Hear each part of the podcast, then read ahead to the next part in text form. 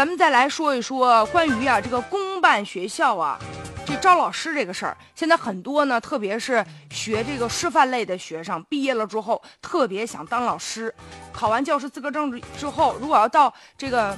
民办学校呢，还总觉着不甘心；要能到公办学校呢，就感觉呀，哎，要是能有一编制，是不是这个就更稳定一些？但是现在呢，就在这个福建连江县有一个残疾人教师叫林传华的，他就参加了当地呢公办教师的统招了，总成绩非常不错，第一名，他很优秀。但是呢，人家不录取他，为什么？因为他身体有残疾。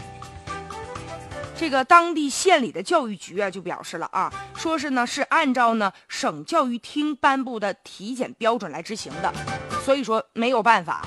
其实他呢本人林传华呀，他幼年的时候发生意外了，他的右手掌啊就缺失了，就被认定为呢肢体二级残疾。但是呢，他这个人非常努力，他通过自己的能力考上了师范类的学校，而且人家呢考取了教师资格证了，就具备当老师的资格。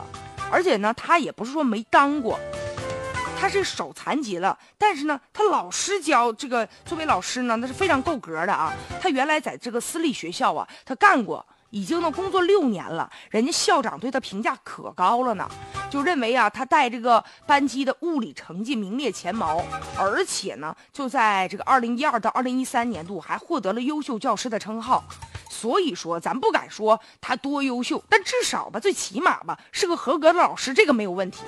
所以现在就是因为体检不合格，结果呢，现在遭到无情的封杀了，他就没有资格去到公办校当老师了。这是确实让人觉得挺惋惜的。咱就得想问问了，那你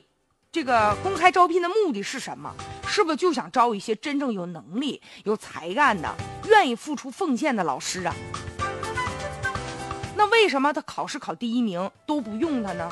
那究竟你们得招什么样的老师呢？就让人觉得挺费解。咱原来听过一句话叫“不拘一格降人才”呀。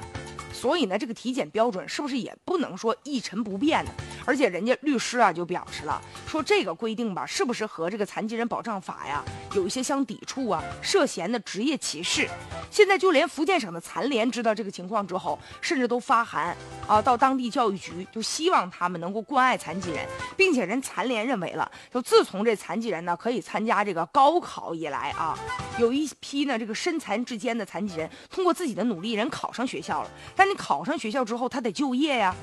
而且呢，福建省呢也曾经下发过文件，就要求呢按比例安排残疾人就业。那所以说，现在他如果遭到这个待不公平的待遇吧，是不是也可以啊向有关部门提起申诉啊？而且我觉得吧，就是残疾人好多残疾人吧，他们身残志坚啊，他们想通过自己的努力去获得平等的一种待遇。其实不需要你对他们有什么特殊的关照，只需要用平等的待遇和相同的眼光来看待他们就足以了。为什么这个都做不到呢？